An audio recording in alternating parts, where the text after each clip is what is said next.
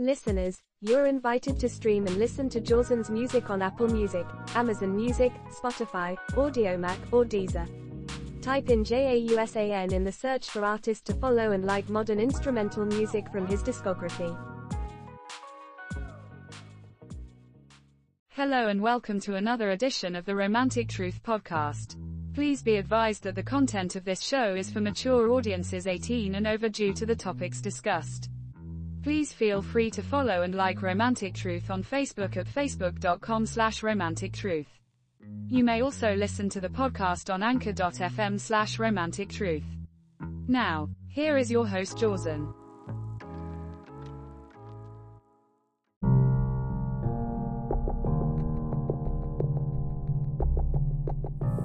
Hi everyone, Johnson with you here, Romantic Truth, Las Vegas. I hope everything is well. Right, this episode is dedicated to divorced single mothers.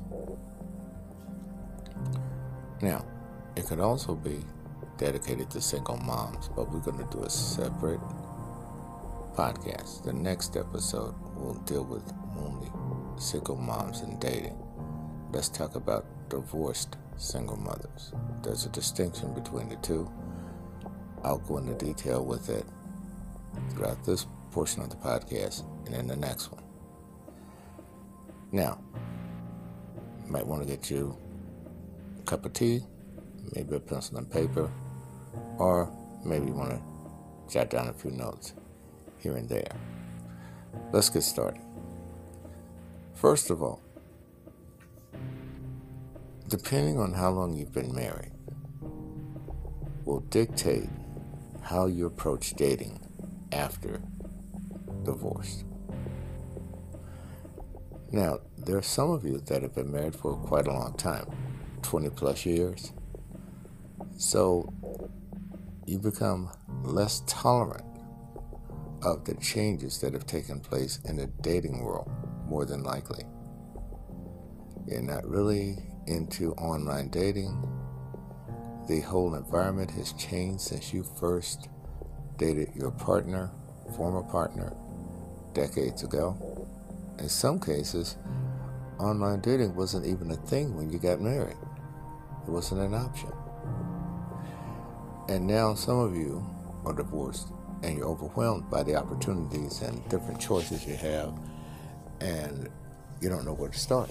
So it could become very confusing, very intimidating, and sometimes you'll freeze up or shut down because you're afraid of making a mistake. And you feel as though it would be a bigger mistake that I can make now than in the past, where my choices were a little bit more limited because a guy literally had to come meet me and then we would talk and then we would work out having a relationship. Now, all these guys are at my fingertips. I just go and put my profile online, and all these men are trying to contact me, and then I select the guy that I want to go out with. But the thing is, you're accustomed to using time to your advantage, where you could take your time, take a few months in order to get to know the person before you start talking about dates, going out, sex, and all the rest. And now everything is sped up immensely. So that adds to the intimidation factor. And not only that, you haven't dated in a long time. So what used to work for you and your husband may not work in a new situation. So therefore, this guy may try to impress you, and you are elated by the fact that he's taking you out to a nice restaurant on the first date. And you kind of want that to stay there, that lifestyle to kind of sink in and stay there.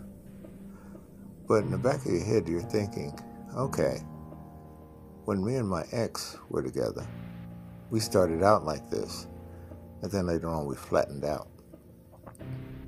And you start to make the comparison and contrast. If I get into this situation with him, with this new guy, what is it going to be like a year, two years, three years down the line? Because, see, one thing you're not going to do that you've learned your lesson from with the marriage was that you're not going to waste your time on something that's not going to bear fruit. You've made that determination for yourself. So, in that vein, you have more of a commitment to success when it comes to you. You're going to be more selfish in this approach than you were when you were married. When you were married, the kids came first, the dog came second, the husband came third, you came last. But now things have changed. And in some ways, you feel slighted because the time you spent putting all that energy into the relationship, you start to realize you weren't getting it back from your spouse. And you went through counseling, you went through talking to your girlfriends, your family members, and you really fought like hell not to get divorced.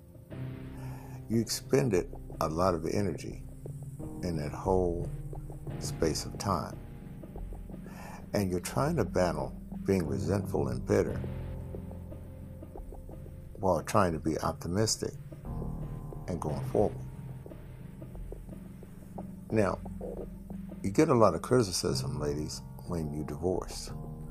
When your girlfriends say, okay, you're free from him, now you need to start dating.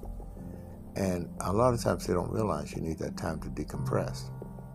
So a lot of men miss out on that. When a woman tells a guy that she's recently divorced, what he should do is approach her with kid gloves for a while. Because even though she may say, you know, well, the marriage was over a long time ago, etc., etc., there is still residual sentiments and feelings that linger. Now, another thing with recently divorced women, when it comes down to sex, a lot of times women will stop having sex with their spouses before divorce, prior to divorce, sometimes even years prior. So, therefore, self pleasure may be a thing that women perfect during this period. Now, here's the thing, ladies do not be embarrassed for your masturbatory skills. It's very important because this is a part of you now, this is an adjustment you had to make and now, because you're not just going out there sleeping with anybody, because just like you have valued yourself in the marriage, you value yourself out of it. So, some of you, yeah, will want to go buck wild and get with a young dude and have him drill your back out.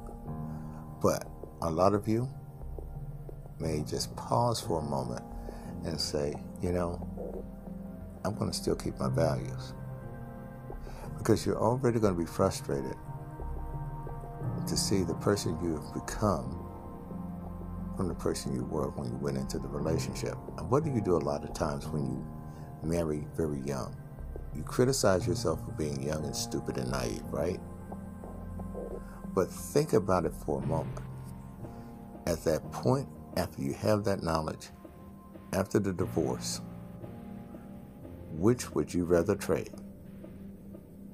your wisdom now or your youth.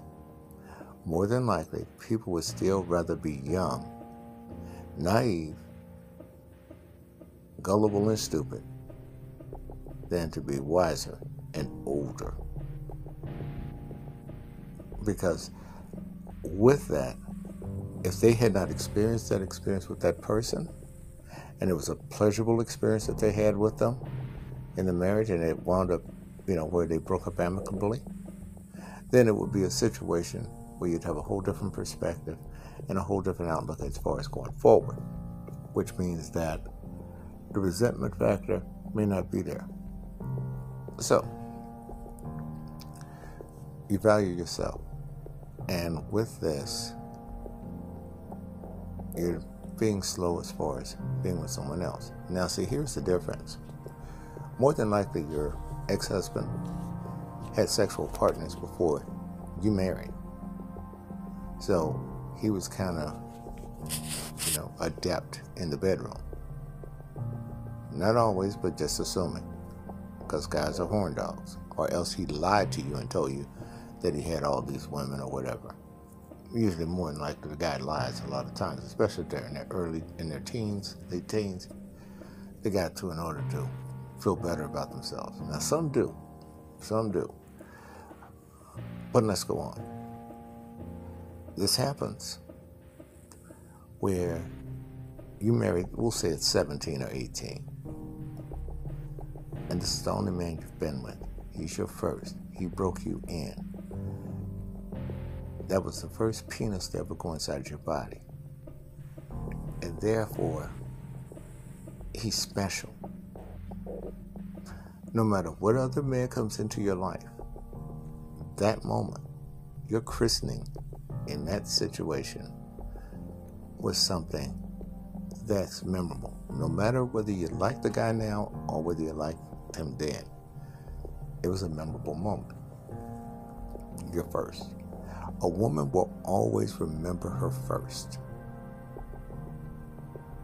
Now, a lot of times she will compare every man to her first. So if the guy was good in bed and it was good for her for so many years, she set a standard for the other men to meet. I've heard women tell their talk about their husbands and they'll say, "Oh, he was a horrible father, horrible provider, didn't keep a job, but he had good dick." Yep. I've heard women say that plenty of times. Now, here's the thing. And I've heard also women say that he was all the other things, but he was horrible in bed too. It depends on the experience of the person, of course. But usually that first is the most memorable. Now, what does this mean? This woman gets with the guy at 17 and she decides to divorce him at 37. That's 20 years of marriage. She has gone completely through her most productive and marketable years of her life. That's the reason why I tell you, ladies, from 18 all the way up to 30 are your most marketable years as a female to a man. That's your best shot at getting the wealthiest man, the best man you possibly can. Some of you go by the wayside, fall in love, and settle and then only to realize at 35 or 40 that, damn, I could have done better. But what happens a lot of times, many of you are led by your emotions only and not by the logic behind your emotions. And that's what you have to look at.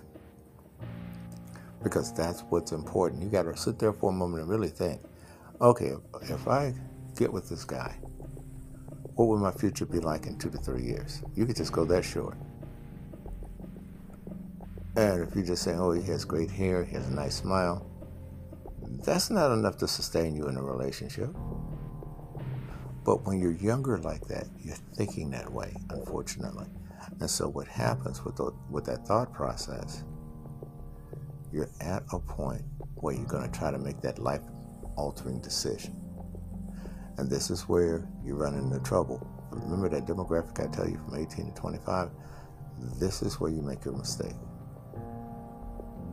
And once you've done that, you're stuck. Because that situation is going to stay with you for life. You go to jail, that's with you for life. You have a kid, that's with you for life. And this is the reason why you want to make better choices. You have an accident and you're permanently in- injured. That's a disability for life because you don't have the knowledge, you have the emotional capital to go out there and do something crazy. And that's where things can really go left. But now you marry this person at 17, we'll say, and you divorce them at 37.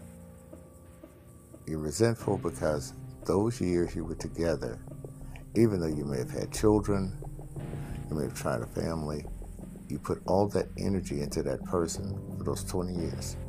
to make it work. And you look back and you say, damn, I could have had a better choice within that t- same time span. And so what you start doing is start looking at consolation prizes. Well, at least I got my daughter and my son. At least I got a puppy. Or at least I got this, I got a car, I got a job or something. To make yourself feel better. But in actuality, what you had was your most marketable prime time in life is now past. And so now you're a woman, and we'll say you have children, and you're divorced in your 30s. And see, now you have a different experience being that you were married and divorced in your 30s. Or even if you were down in your 20s and was married and divorced. And some of you have even been in your teens that have written me who were married and divorced. There was one lady who was 19, mother of two, and she got divorced before she was 20. And she was talking about how her world was ruined and how everything was over. And what I explained to her at that time was being that you're such a young age and you have two children, this may work to your benefit in that if your parents will still allow you to stay home, if your parents, your mom, and your family will help you with, with uh, taking care of the child as far as daycare, you can go to school and get a job and work and hold the father accountable for child support, where you can better yourself while you're young and still have that opportunity and put yourself back out there in your 20s more marketable to a better caliber of man. But I say now you can become complacent, take a job as a cashier, not go to school, not advance yourself, and just live paycheck to paycheck, hand to mouth, and hope for Prince Charming to come along. Going to wind up being at the mercy of somebody that's going to take care of you true enough. But depending on how they handle vulnerable people, you may be in for a rude awakening. So, this is a time for you to take control over your future. So, being that you're younger and you've already had that experience about marriage, even though it was a brief experience, it was an experience. You can now work your way up and out of that situation. See, the problem is as you get older,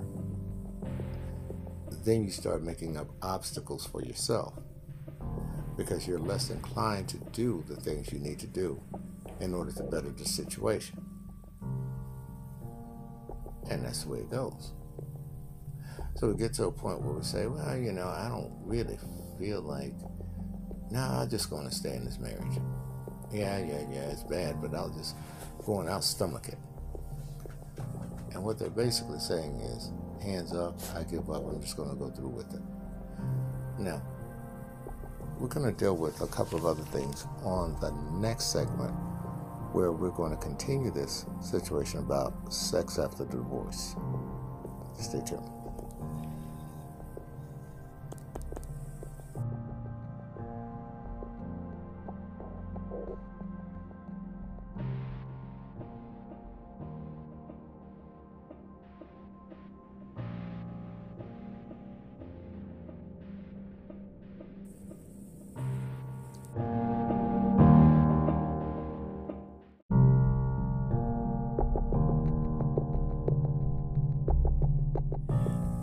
Let's continue now. So you had been with your first, you married your first, and now you're at a point, and we'll go with the model of marrying at 17, divorcing at 37, as an example. You know what you don't want in the guy, and now you're debating where you should go from here. You look at yourself you want to definitely look out for your kid and do better for them. But you're at a point where, in some ways, you need some help financially. That's not always the case, but a lot of times it is because when you're a young mom, you don't get that opportunity to better yourself when it comes to education usually the guy who's naive and inexperienced himself, a lot of times wants you just to stay at home while he takes care of uh, the house, home, and hearth by paying for everything and working overtime or whatever. Ladies, here's the problem that many of you run into. You fall for this. That traditional thing of you being at home cooking and cleaning, you need to start getting a career together. The reason why, there are several reasons. One of them being, some of you think that you're going to be depending on your husband's retirement, benefits, or Social Security. Don't let that man wind up having a child that you don't know about. And when he passes away, all of a sudden, your claims are contested. So before you go there, even though you're his wife, if he has a child with someone else, that child's gonna get a piece of that money. Now, before you even go there, what I'm telling you is this. Even if you haven't started a relationship yet, look at a path where you can be financially independent from your man. Now, I'm telling you this as a man, not as somebody who's trying to kiss your ass, but I'm telling you this as a man because I've seen it happen to too many women. Where what happens is they will go out, be devoted to this man, loyal to this man, and he may have a past that she doesn't really know about and before you know it, he passes away, and all hell breaks loose, leaves her in a mess. So, in this way, you'll have your own. And you won't feel as though you've missed out or lost anything. So, you go, you educate yourself. You go, yeah, you have your family, your commitment, obligations, but you're also putting away money for retirement. You're also paying FICA. You know that little thing? the federal insurance, I think it's called federal insurance comp- compensation allocation or something, allotment or something. Well, what that little thing does, that's what carries you. If you were to get hurt on the job, if you were to um, have to draw Social Security early due to a disability. Now, you may get pissed off about that money being taken out of your unemployment, Social Security, and every, I mean, job, uh, regular job uh, paycheck, and everything else, not Social Security. But the reason being is that is Social Security.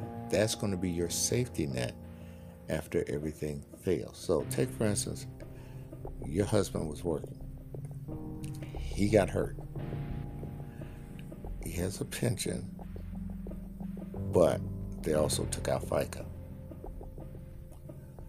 Well, what would probably happen is this he could get that pension and take for instance he's too young for social security. He could still file a disability claim with social security. You may want to talk to your attorney about that to see how much he could possibly get. But the key is he would have have to pay into fica. Because there's some pension funds where they don't pay into it at all now those pension funds used to pay a lot more money. You know, it was funny. Um, I saw a school teacher in Ohio who had retired complaining about not getting a cost of living increase and she was making $3,800 a month in retirement. There are some people that would die for that money in retirement. A good percentage of Americans getting about what $1,600, $1,700 a month from Social Security, and that's it. After retirement, she's very fortunate to be in a position to complain about that. Look, folks, the main thing, ladies, I want you to definitely look out for yourself in that regard. See, as men, we go out there and we do the jobs, and we take on the responsibility. The one thing that a good man worries about with this woman is how she can be taken care of if something happens to him. See, the worst thing that we want to have is to be dependent on you. I hate to say this, but it's true. We don't want you to take care of us, we want to take care of you. This separates us from the SIMPs, simple, impotent male prototypes. Because this is what they go for. They go for women to take care of them because that's all they know. Mommy took care of him at home, therefore, you're now the new surrogate mommy. Some of you run into that, some of you married that kind of guy. But let's go on.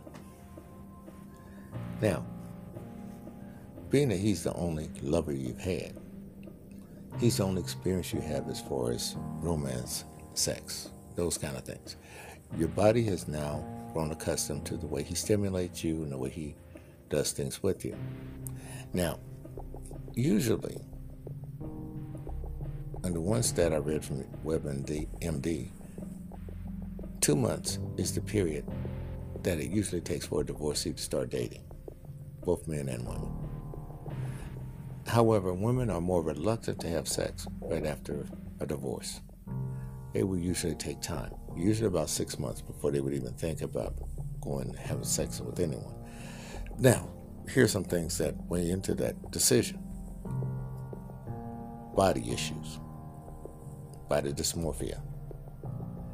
You may not feel as though your body is good enough for anyone else because your husband accepted you but you're saying, oh, I'd probably be horrible to every other guy. I used to face a lot of divorcees that had this problem. And they do stuff like they want to turn the lights off before they get, you know, before they walk into bed, or they may want to uh, put something on and just get under the covers and then. And what you don't realize, ladies, is this we've already envisioned you naked. We've already looked when we saw you. We would never say it to you. Man, a lot of guys gonna get pissed off at me for saying this. But when we see you, ladies, and we're interested in you, we're already envisioning you naked with not a stitch of clothes on. So this is the reason why you don't see some guys just run, oh my God, when you take off your clothes for the first time in front of them. It's because we've already thought of how you're going to look naked. That's the way it is. Now, do, do we do this with every woman? No. We do this with women that we're interested in. We do this with women that strike our attention. So don't get the idea that a woman walking past in a wheelchair with a cane, that we're all of a sudden looking at, you know, grandma over there. It's not like that. Well, some of us do. But not this one. Not good men. They don't do that. Because we know what we're getting into. That's the reason why we're getting into you. Now, a couple of other things that happens here.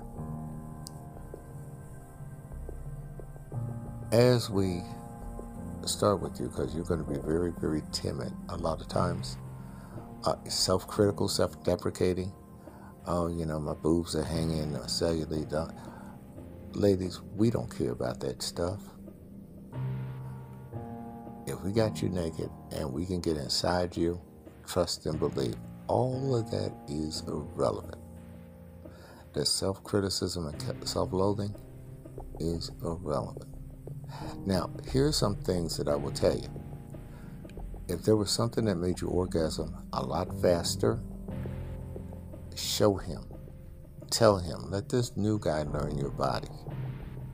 Work with him if you're real big on foreplay, let him know, hey, you know, uh, I climax in about 13 and a half minutes. And if you go and you play with my breasts and kiss my neck and mess around with my clitoris for about seven minutes, it's going to minimize the amount of penetration you'd have to do in order for me to go. Ladies, if you know your body's like that, tell the man. Because what happens then what do we do as men? We follow what you tell us in that situation. Because, see, the insecure man is going to act like he knows what he's doing. This is how you wind up looking up at the ceiling fan and he's pounding away and you can't wait for him to finish because it was a non event to you. You're the same woman that will experience that and then go to a bar one night and purge to a guy about how you wish you met a guy like him. I used to be that guy at that bar that many of these women would talk to. And it wouldn't take nothing at all to sleep with any of them because they were at that point. They were tired of not being listened to. They were tired of not being loved. They were tired of not having the attention they used to have. And it wasn't the big things that these women missed out on. It was the subtle things, the small things, the I love yous, the touches, the hugs, the kisses. The things that women didn't really know why these things had to happen. They happened. That's the way it was. Now, here's the thing. For many of you ladies, it's a challenge. Because some of you have it in your head, nobody can love me like my ex husband did. And so, what some of you will do, even though the ex husband has moved on and found another woman and started another relationship, you would make yourself available sexually for him because you're afraid to go out there and experiment with something new. Seeing this happen a lot. It happened to me when I was dating this lady who had been divorced and we were trying to work out a situation where we could start dating exclusively. She was still sleeping with her ex husband. And she used the children as the premise for her having to do this after I found, that, found out. But beforehand, she told me that, you know, she was happily divorced, etc., etc., giving me that line of BS. And what it came down to she was still sleeping with him, and he was getting ready to marry this other woman. And then eventually, she told me after I caught her. And this is what happens. And so, we also look at you as men. We look at you if, if you do a rollback to an ex husband or ex boyfriend while we are starting to date you, we will never take you seriously going forward as far as a relationship It just won't happen. Can't take that risk with you because you're indecisive, and being that you're rolling back on your decisions, can't trust nobody like that, and we don't. Now, other considerations. In the bedroom, ladies, don't be afraid to tell your new man. Ask him what he likes. take some of the experiences and some of the techniques you had from your first marriage, from your marriage, and try it with this new guy and see if it works. The reason being is that you're already comfortable with doing what you did with your husband.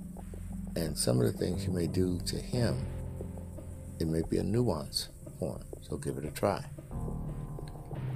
Ask him, how does this feel? How do you like that?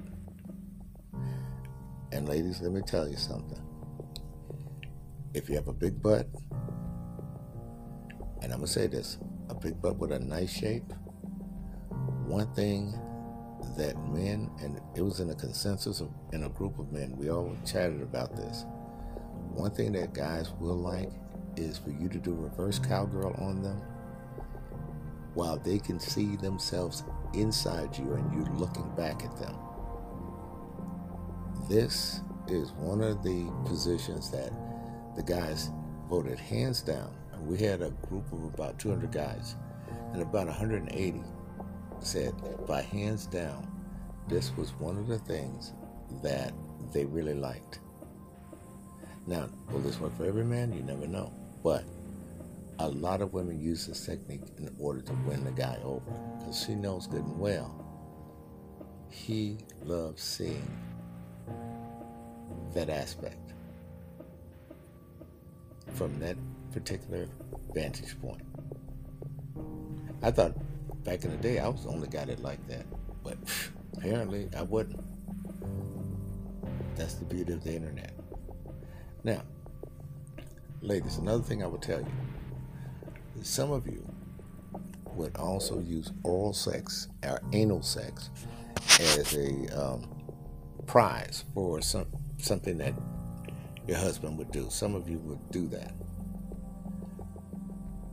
I would say one thing about that in particular. If you get to the point where you're doing that on a regular as a genuine effort in order to get him to do something as an incentive, your marriage is in trouble. It may not seem that way on the surface, but underneath, yeah, it is. There's some things you, you guys probably need to go to therapy for and work on. It may start out small and incremental like this, but then it may expand. But some of you ladies do this in order to keep your man, and there's nothing wrong with that. Now, here's the way most divorcees take away men who are in marriages and relationships. You remember you talk about that woman that will do something that the wife won't do? A lot of these divorced women will. And if they like a guy at work, for instance, and she's divorced, he's still married. She likes the fact that she could get away with doing things to this guy in the bedroom and not have to be accountable for it. In that she's not committed or obligated to him. And plus, it strokes her ego a bit, especially if he's younger, high powered, that kind of thing. And you have some people that look for that affirmation and that validation. And this is another thing as a divorcee you may have to really put in check. We're going to talk about that in the next segment.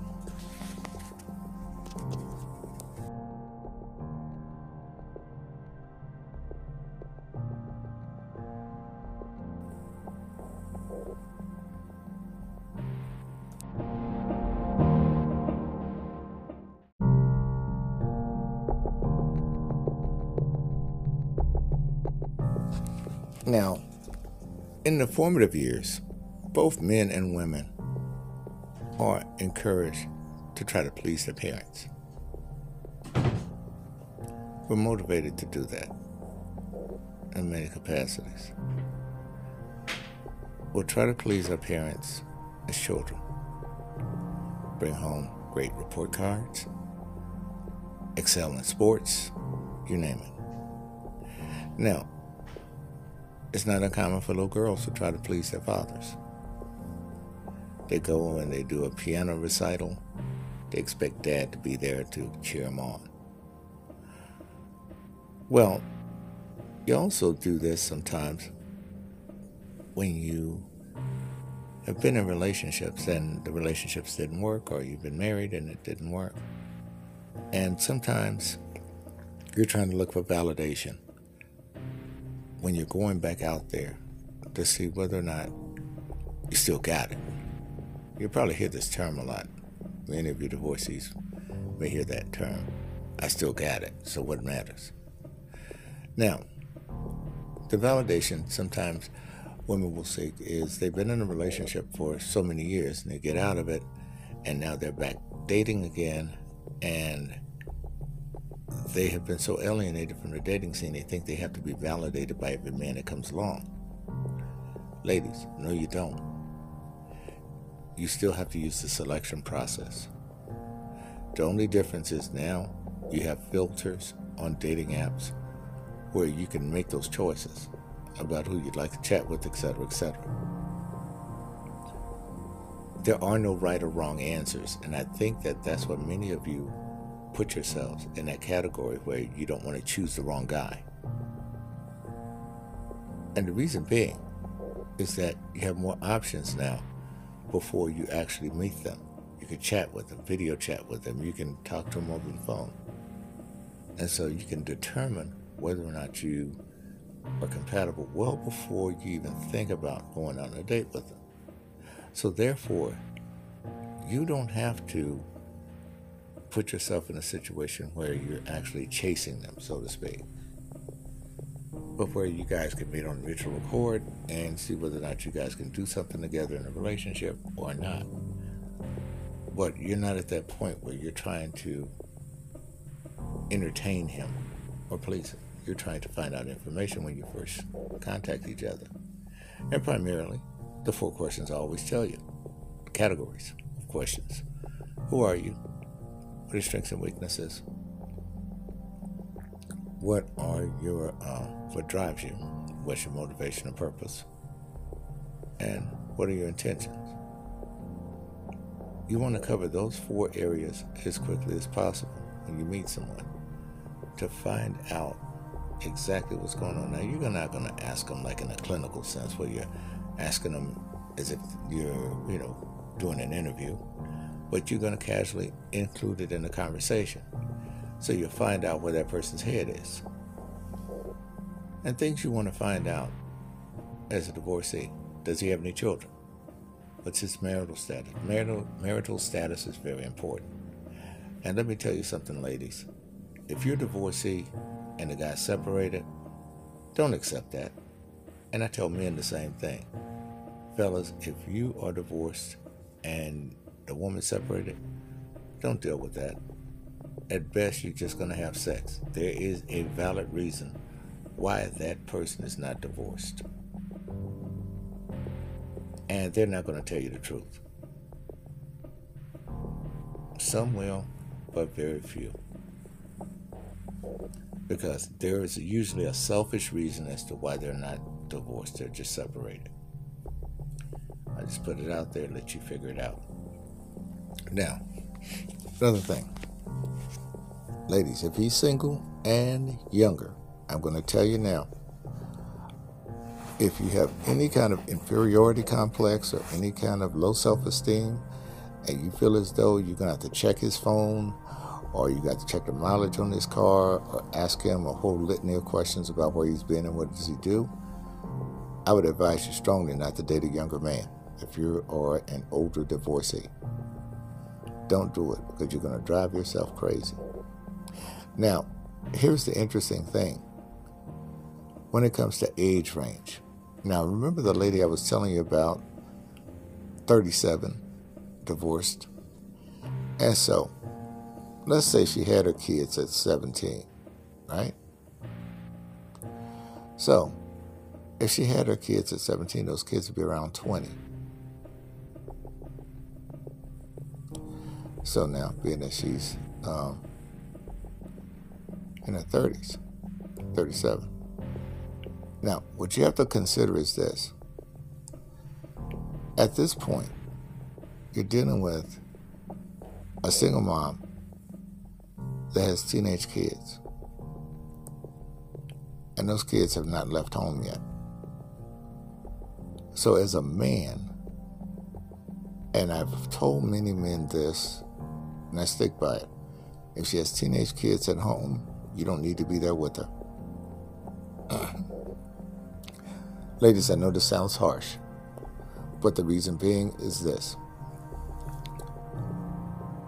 If she's got female daughters, temptation may be there. 17 going on to 18, because it's not necessarily flirtation from the man, because a lot of women think that, oh, it just be the male predator coming in. No, it could be that younger female provocateur. This is what you have to watch. Another thing, if a man is going to date you, ladies, and you have teenage kids, they're going to look at your parenting skills. First thing they're going to look at, they're going to look to see whether or not you have control of your children. Is your daughter walking around the living room when you when your man comes over to visit in booty shorts, or with the front of her pants open up, where he can see her panties and pubic hair?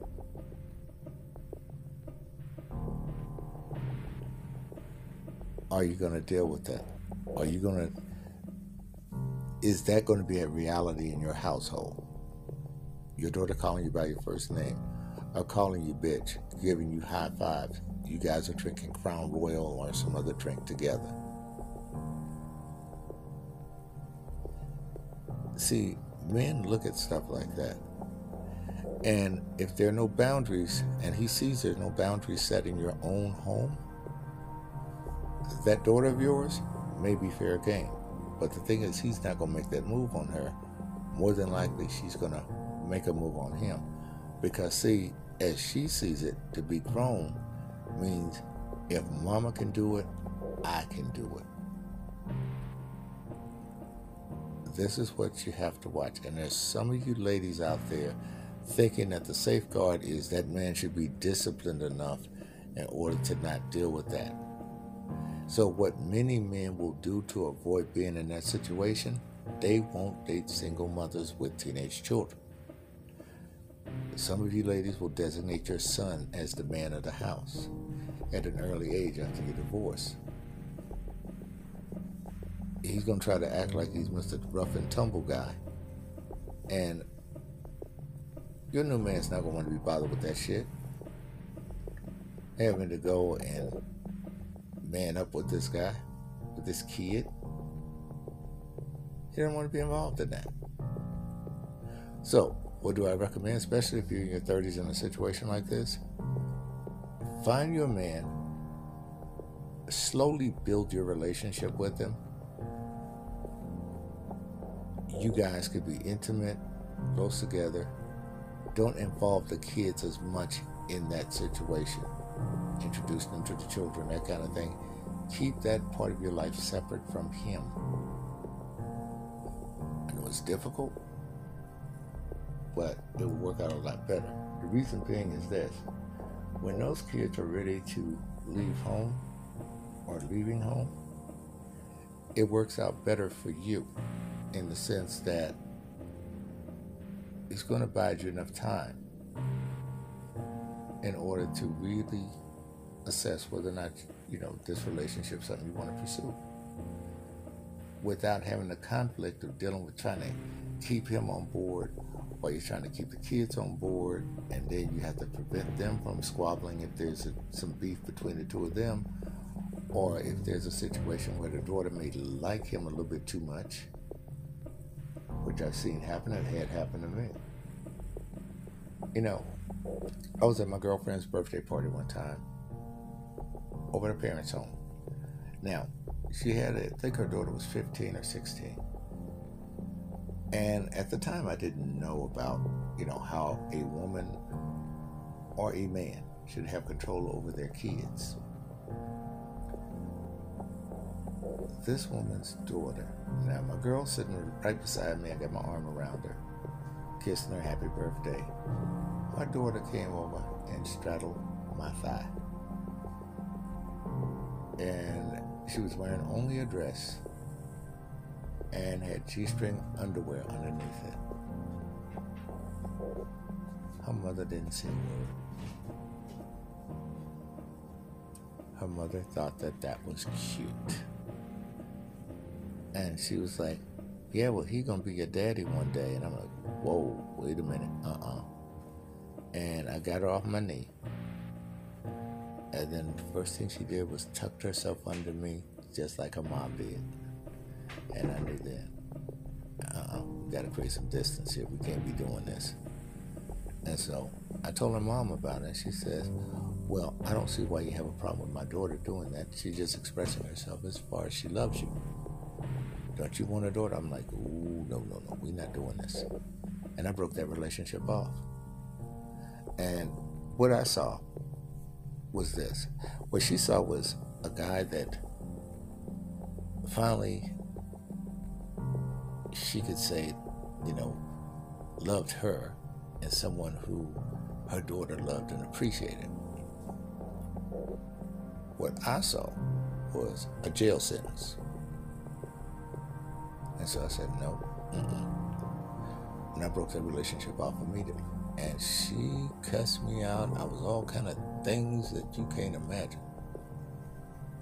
Hey, you might be gay. You don't like pussy because you, you know, you had two women there. And then when she said that, that did it for me.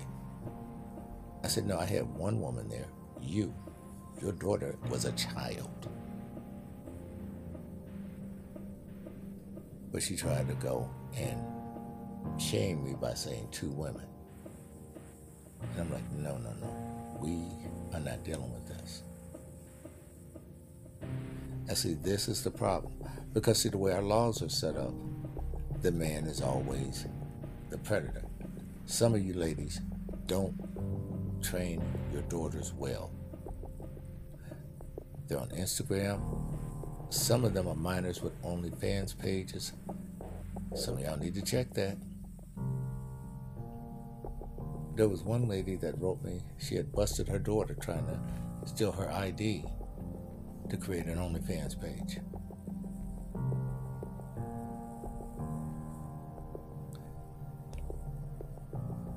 Things are getting insane. Things are getting crazy. Now, other thing too is this. Does this mean it's hopeless for you if you're a mom with teenage kids?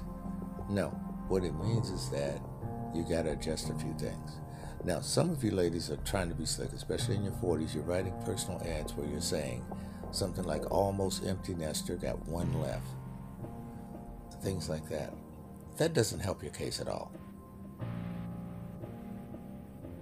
Here's the best way to do it, best way to present yourself. I will be alone soon. Kids almost gone. Would love to have my needs met. You can say emotional needs, but just by saying you love your needs met, what that would tell a man is that, okay, you're looking at the human side of yourself. Here's the problem with us as men. When we see a woman with teenage kids, first thing we think is she's going to be busy trying to take care of them, trying to send them to soccer practice and all this stuff. We're, that's what we're thinking. And so she's not going to have time for us. The other thing, we don't have want to deal with the confrontation. The other liability that we have is that her daughter can say anything, our son can say anything at any time about us, accusing us, of, uh, accusing us of anything, and we're stuck with that accusation. Because when someone calls you something or says something about you, it's very hard to counter that. So they can say these things, and now you're stuck with it, whatever the label is. Whatever the narrative is that they put out on you, you're stuck with.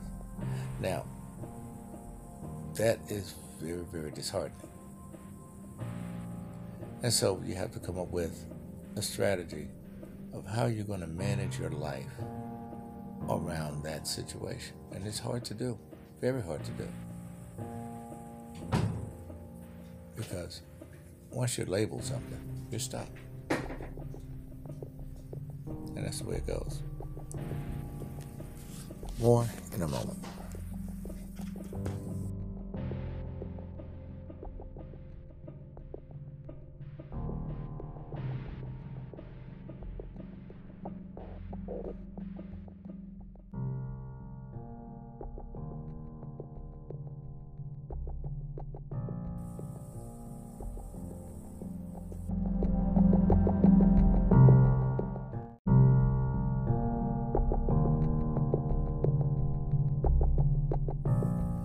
Now, another thing you have to keep in mind too with this, as far as, is not that men don't want to really date you ladies who have teenage daughters, by no stretch. What it is, is the risk that's involved that we look at. Uh, we might have a confrontation with your son who's trying to be the man of the house. Uh, we might have a situation where your daughter accuses us of something that we didn't do, and before you know it, our lives and careers are ruined. So these are the things that men look out for. And so, in this way, they don't get involved. Now, I will tell you this it's not an indictment on you at that point, it's just the situation. It's not your behavior, it's not your character, it's the situation you're in that the men may have an issue with. But it's not a bad time to start a relationship with a guy and when you, you know, kind of get into a point where things are going a little bit better as far as you and your kids, as far as the situation they understand, it's not a situation where they're in the way, then things work out better. Now, some of you have this notion of, you know, hey, he's got to accept me and my kids. That's all there's to it. We're all a package. No, he doesn't. And that's the reason why he walks away what you will find is the guy who's lost, the guy who never probably had a family, that's the guy you're going to more than likely attract. the guy who may have low self-esteem but feel as though his self-esteem is built up by having a ready-made family. That's who you'll probably wind up with, more than likely. Not always, but more than likely. Because he already has that void. So you guys will be a match. But now, here's the thing. Ladies, if you have control of your children, they're respectful, they know their place in your life, then you won't have any problem with a man dating you with teenage kids.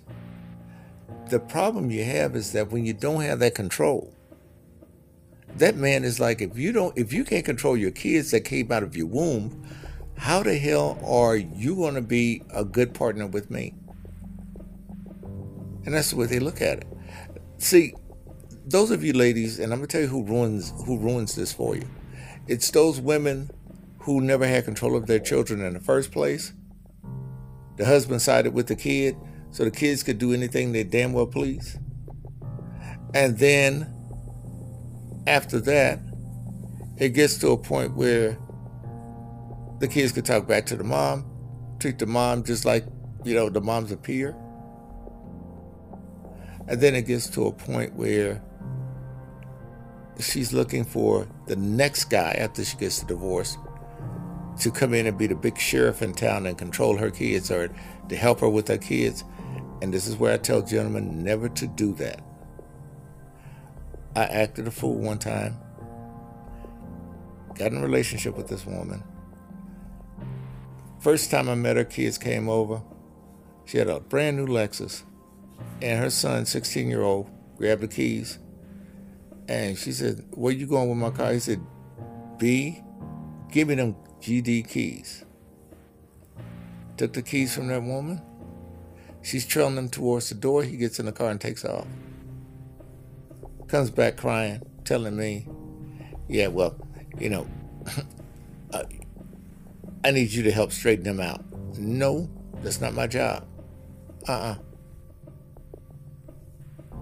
then she got in a fight with her daughter in her bedroom. Daughter's coming out, booty shorts, pants unzipped in the front, pubic hair hanging out everywhere. And she walks on, leaves the house. Because they had been accustomed to doing that. That's the way they were reared. And she was so embarrassed. It only took that one time, that one visit, and I saw what was going on in that household, I never came back. And a lot of them don't realize that. And she called me up and told me, I don't see why you don't like me. I'm a good person, etc., etc. And I told her, I said, it's not you, it's your parenting skills. They're horrible. How dare you talk about my kids? I said, no, I'm not talking about your kids. Your kids are innocent. You reared them that way. It's you. And then she still tried to deflect and make it seem like it was somebody else or something else. Well, there's probably them people on the streets that did that to them. No, that started with your ass. Ladies, let me tell you, that is the most annoying thing to a man is an irresponsible woman. I'm going to tell you, if there's a woman out there that ever wants to take a woman's man from him, if they hear the word, if they ever hear a man tell another woman that, hey, she's just totally irresponsible, that woman is going to be a potential mistress. She's going to come in there and take him up every time. She's going to swoop him up. Because as men, that's one thing we can't stand. Because when she's not accountable, irresponsible, she has a lack of integrity, that means we can't trust her. And when we can't trust, because trust is the biggest thing with us men trust and integrity. We don't care about honesty because we know you can lie to us as women at any given point and be forgiven for it. You can omit the truth. You could ask a woman, How much does she weigh? That's an offensive question. How dare you ask me that question? How much do you weigh, sir? And then if the guy doesn't answer that same question, he's ostracized and called a jerk. That's just the way it goes. You know, I looked at that case where in Missouri, where the woman had plotted to kill her husband, the guy who had the reptile uh, plays, uh, Resnick, the lady. And I looked at the way they presented her in the courtroom. And I'm not going to kid you. She was very plain looking in a way, but she was made up very well. She looked like a woman that any man would want to have sex with. The way she spoke, her cadence, the way they presented her. They made it where she was sensual, but not one of these women that was over the top. And I will give the defense team, they knew what the hell they were doing by setting her up to look like that. The colors, the dress, the whole nine yards made her very marketable to the jury. Now, here's the thing you, as women in general, that are down on yourselves, oh, I'm divorced, nobody wants me, I got three kids or two kids, etc., etc. Let me tell you what the value is in a woman who has children who has been married.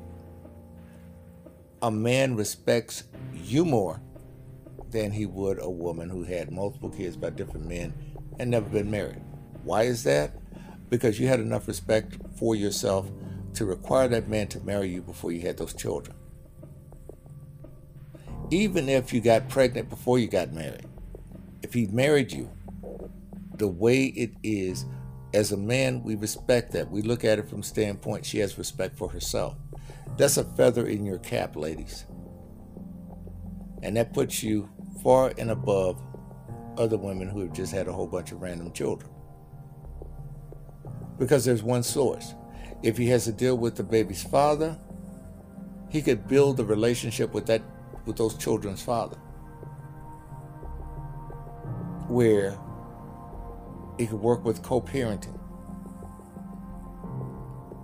Is it hopeless for you with teenage children? No, it's not. But see, the thing is, it put the man at the disadvantage where he can't come in and reinforce some of the things that you've laid out if you are not creditable to your children all right, uh, we're going to bed at 10 o'clock tonight. Mom, go somewhere. And how would it look with the guy come and say, yeah, well, you heard your mom, kids, 10 o'clock. Man, who the hell are you? And you see how that would resonate? So, what has to happen in a situation like that is the man has to be reassured that if he backs you up, ladies, that you have control. Now, Another thing, too,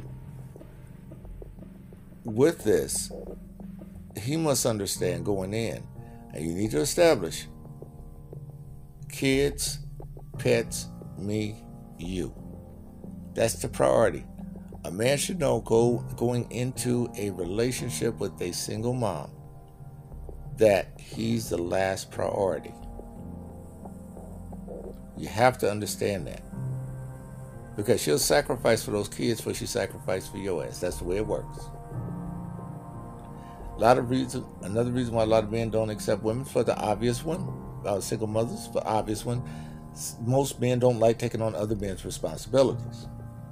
Now, you have some guys that will not date women who are taking child support from the father. That I don't agree with. It depends. If that father has visitation and he's visiting those kids on a regular basis and that father's part of their lives i don't see a problem with that. I really don't. Where i see a problem is with the woman who's keeping the kids away from the father and yet she's starting this relationship with the guy. I would never date a woman in a situation like that. Well he got to pay me to see his dad to, for them to see their dad. Man please go take that drama somewhere else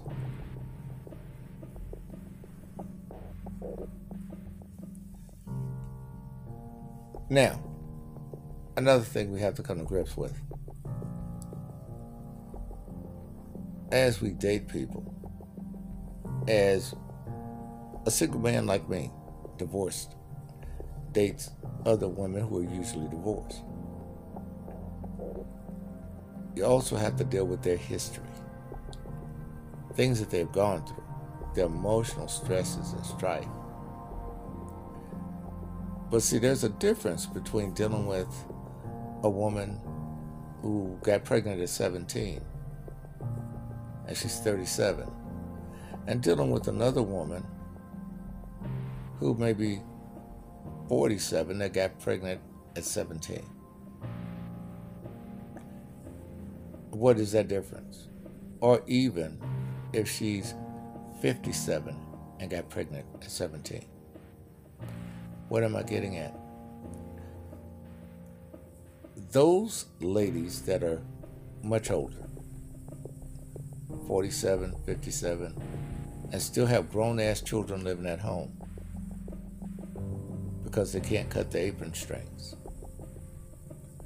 or they're coddling the children.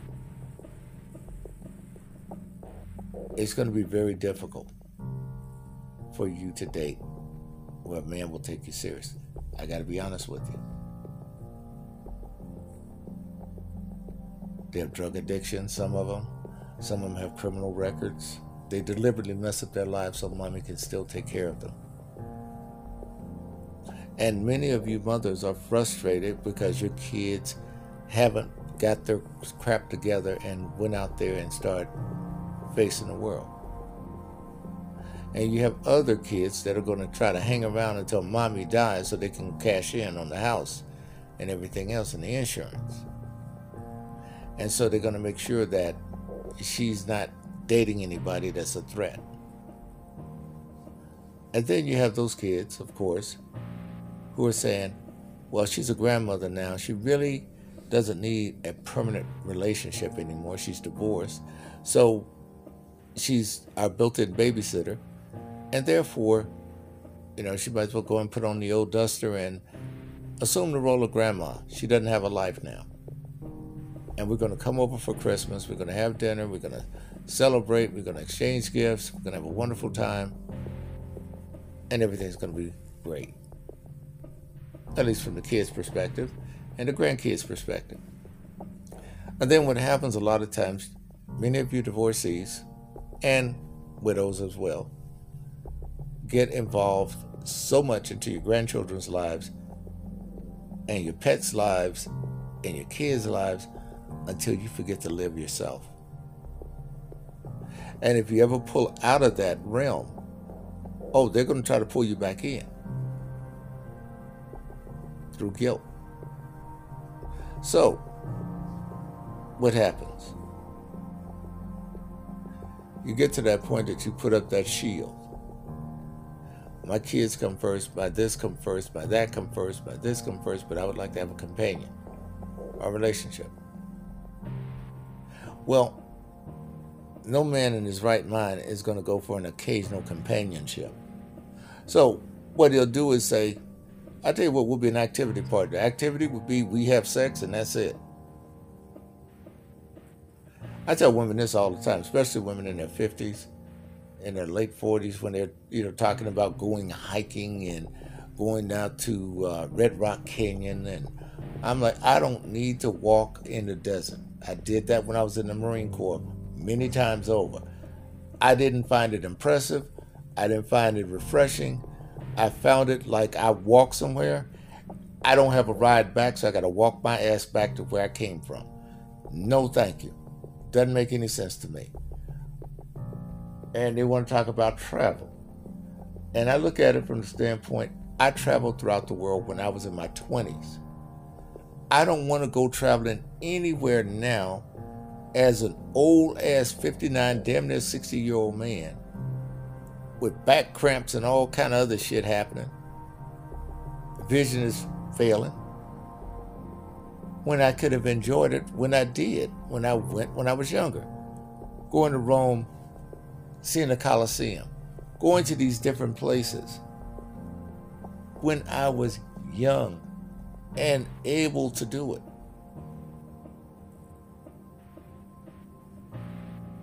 So you'll find that many times you're out of sync with some people because their lives was spent doing other things for years. And now they want to go out and live. At the end of it, talking about skydiving at 60 and 70 years old. To hell with that. I'd rather skydive when I'm younger, when I'm not tethered to someone else, so that I can pull the cord my damn self. What if he has a seizure or something in mid flight? Mm-mm. No, thank you. I'd like to have my own fate in my own hands. Thank you very much. Now, we're going to talk more in a minute because there's more to be said about this whole divorcee thing as you age.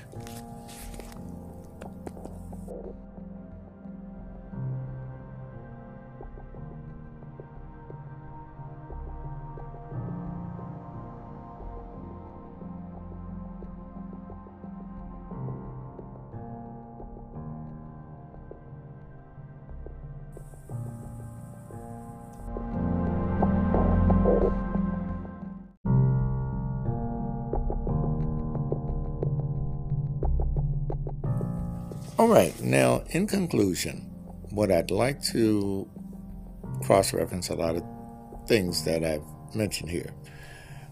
One of the things you have to realize the younger you are is a divorcee, someone who was legally married to someone else, the more marketable you are. Plain and simple.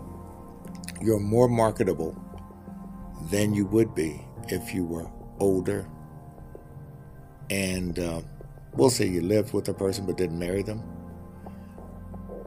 a man is not going to be so eager to take a risk on you. That's the way it is. And the reason being is that at least with a marriage, you have proven yourself as far as to be able to commit and have respect for yourself in the sense that that man had to marry you before you went forward. And so that means you have respect for yourself. So that means that that man that you should deserve should have respect for you for that reg- in that regard. That is one way you filter out men that are unworthy. Because if they don't acknowledge the fact that you were at least married to the father of your children, that right there is a slap in the face. Plain and simple. Now, if you're an older woman, we'll say in your 20s, 30s, 40s, 50s, and you are still that single mom, divorcee, you still are very more marketable than the woman who has never married. That's just the way it is. Now, the woman who never married is going to get more sex than you will overall. But by the same token, you, on the other hand, have more of a sense of value for yourself because you made certain decisions and you made that man at least make a legal commitment to you.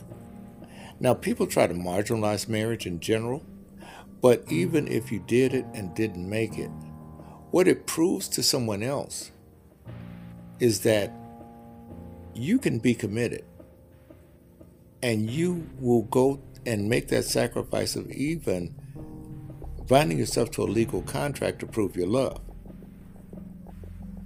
And not only that, that person thought enough of you in order to include you in that regard. So people try to marginalize things, and this is what we do in our society. We flatten everything out.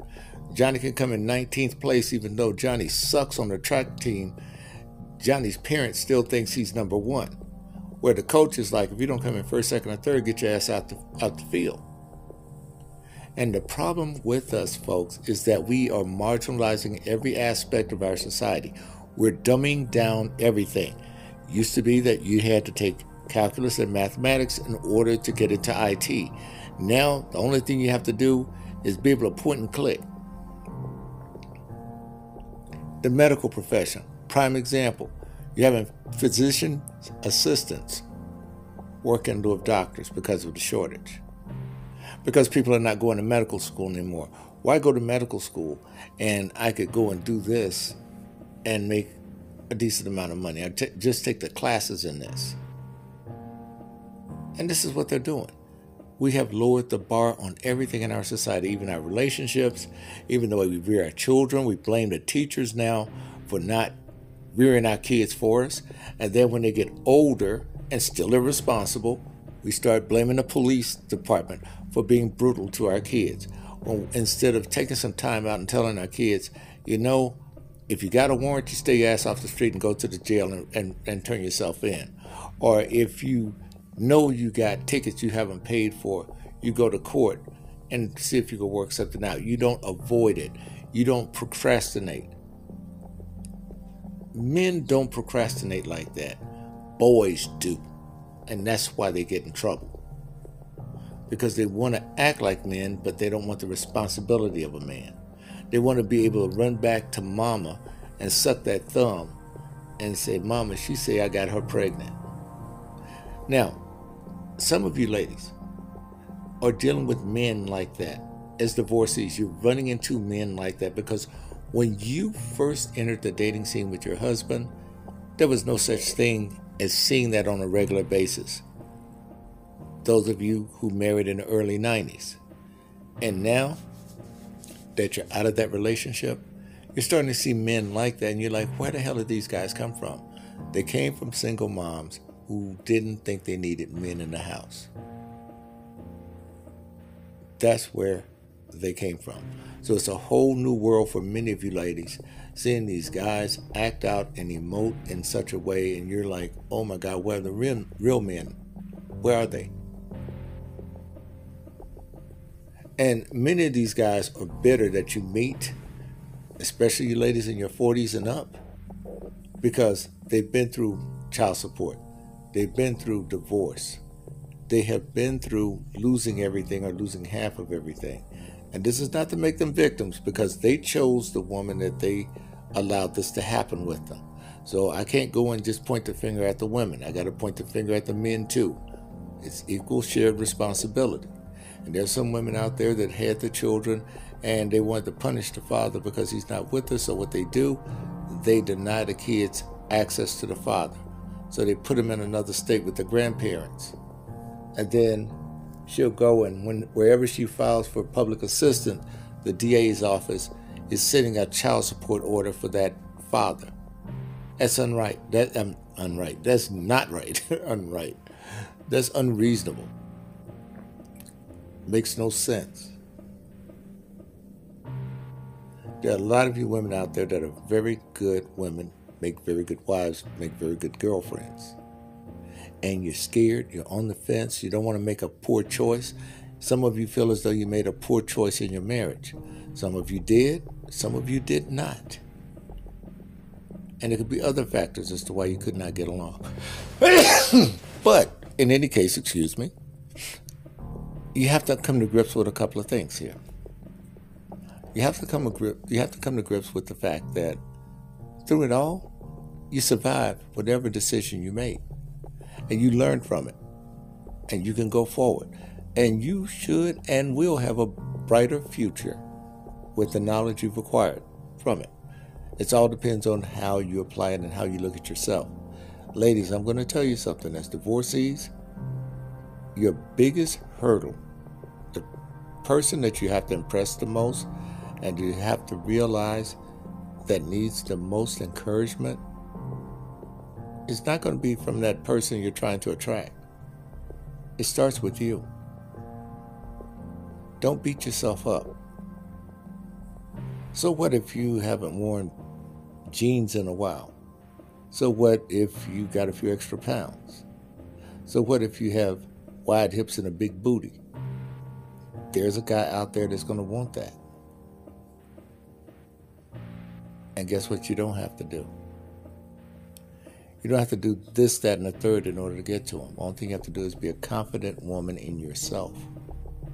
You will attract them because I'm going to tell you, ladies, a man is attracted to a confident woman, especially a confident woman that doesn't have to say a damn thing and she exudes that confidence just by the way she carries herself. She doesn't have to slap her hands together and talk about how much of a bad bitch she is or how fine she is. She never has to open her mouth because that man sees her, and guess what? Her presence is her statement.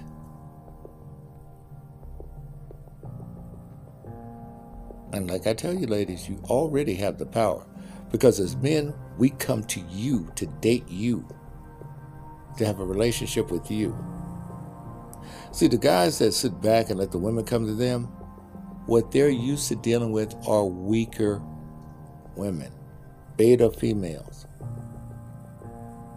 These are the women that really don't think much of themselves.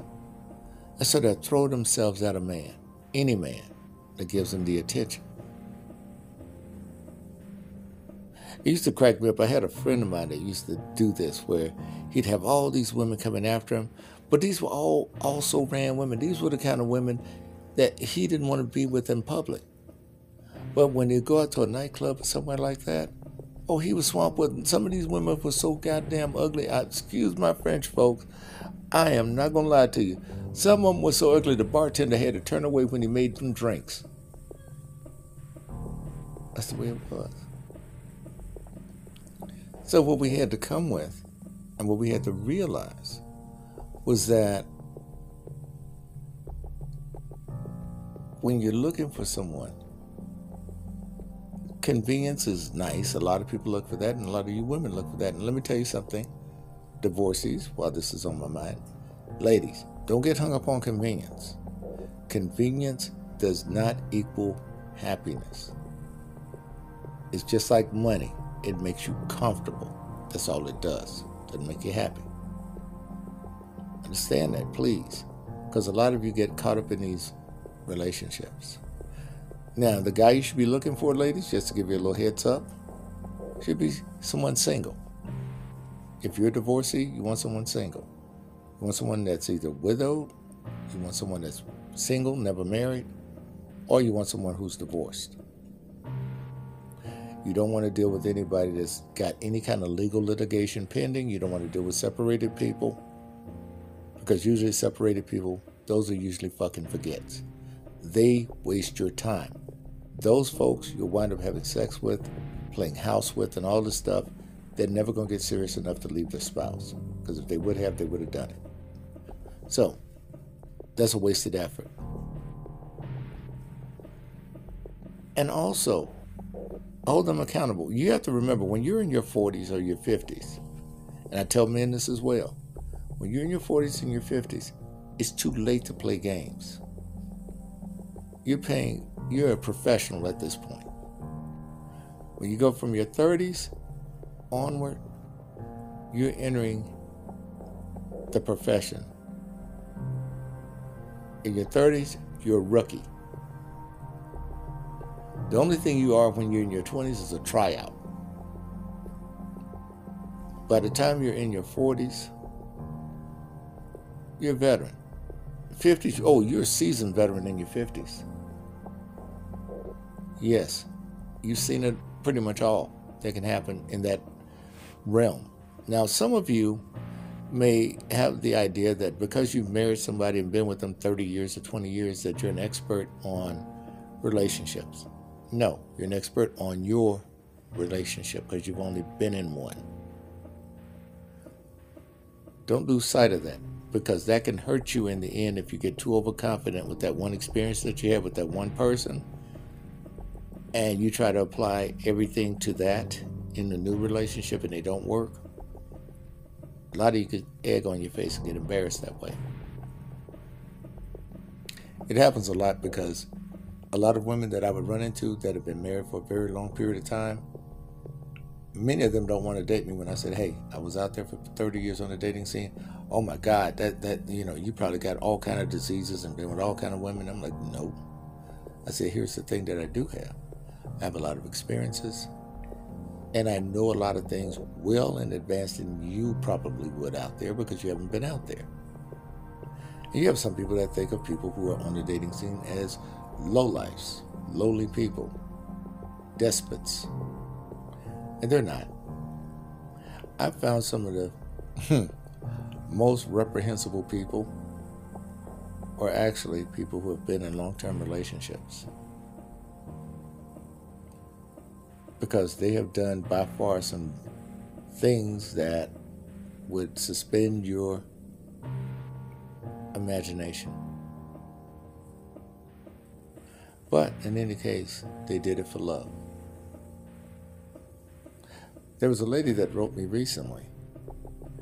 She was married for 15 years with her husband, tried to make everything work in the marriage. They went to Vegas, they came here, they had a foursome with another family in order to try to make things work. Another husband and wife team trying to make it work. And it didn't. She went on and made porn for this guy did everything for him. Didn't work. They finally divorced. After they divorced, then he wanted to have more sex with her. He wanted to be more intimate with her.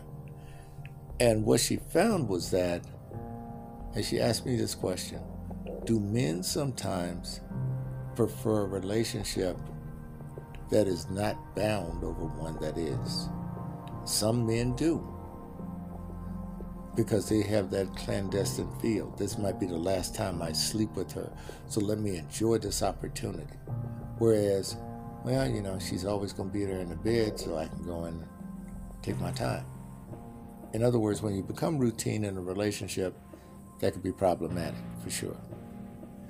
Now, the main thing to keep in mind, ladies, if you don't take anything else away from this particular series, is this. If you're a divorcee single mom, you have more advantages than you think when it comes down to the dating scene. You have a lot more choices, you have wisdom. You also can choose the type of guy and the type of relationship you want. Whether you want something that's quick, fast, and in a hurry, something that's a little bit more measured, something a little bit more structured. Now, here's the key for your success. The one thing to keep in mind you have to have control over your children whether they're teenagers, little ones, whether they're grown ass people in your house, most men are not going to deal with a woman that has grown daughters and sons in the house and basically they are not doing anything but just sitting around. So, what does this mean? If you're going to present this to a gentleman, make sure that there's some sort of dynamics going on. Kids going to school, they respect you. Eventually, they could be out at home, but even if they do decide to stay home, where they're proactively doing things where they're not interfering with your relationship. That's key. Where they listen to you, they understand you, they obey you. Very important. A lot of you ladies are single because of your children, because of the situation that they've put you in. Whether it's something where you've had to go and go into debt in order to get attorneys because your son's constantly going to jail, getting DUIs or whatever, all the way up to the lady who wrote, who was paying her son's child support, and he was still living at home, got a married woman as his girlfriend, got her pregnant, goes over to the girlfriend's house to confront the husband. They get into a fight. He goes to jail a second time. Mom writes me because she's tired of bailing him out, tired of being his go between, and he's 30 something years of age. Ladies, you got to cut the apron string sometimes. I know it's hard to do, but sometimes you have to. See, a man does not like to see himself go into a situation where there's a woman there who's a good woman, but her heart is so broad that her own children are using her because it's a low watermark where people feel entitled to use her. That's where the problem really starts. So, through it all, what it comes down to, parental skills are very important. Your disposition and attitude after the divorce is important, not to be bitter, not to be angry, and to be more optimistic about your future. And I don't mean delusional, I mean positively optimistic. And best of luck to you because more than likely you're going to be successful finding someone to love you and you loving someone.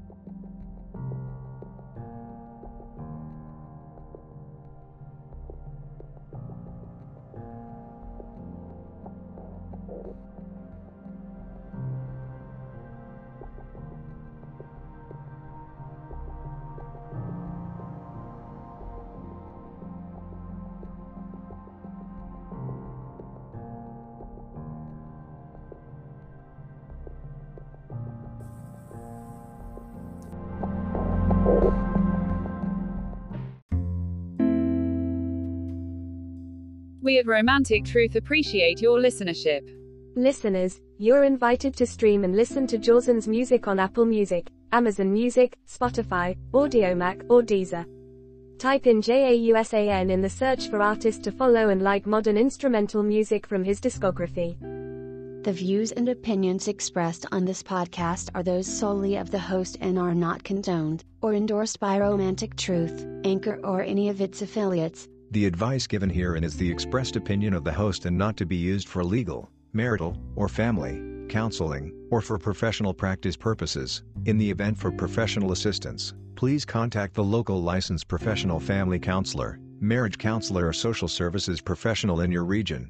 If you need someone to talk to in regards to help, you may contact the National Suicide Prevention Lifeline at 800 273 8255 Available 24 hours. All correspondences read on the show have been pre-screened and pre-approved by the submitter to be aired on the show. Be advised that all of the background music of production not provided by Anchor is owned by James Adams and Jausan One Music exclusively licensed for this Romantic Truth podcast under waiver.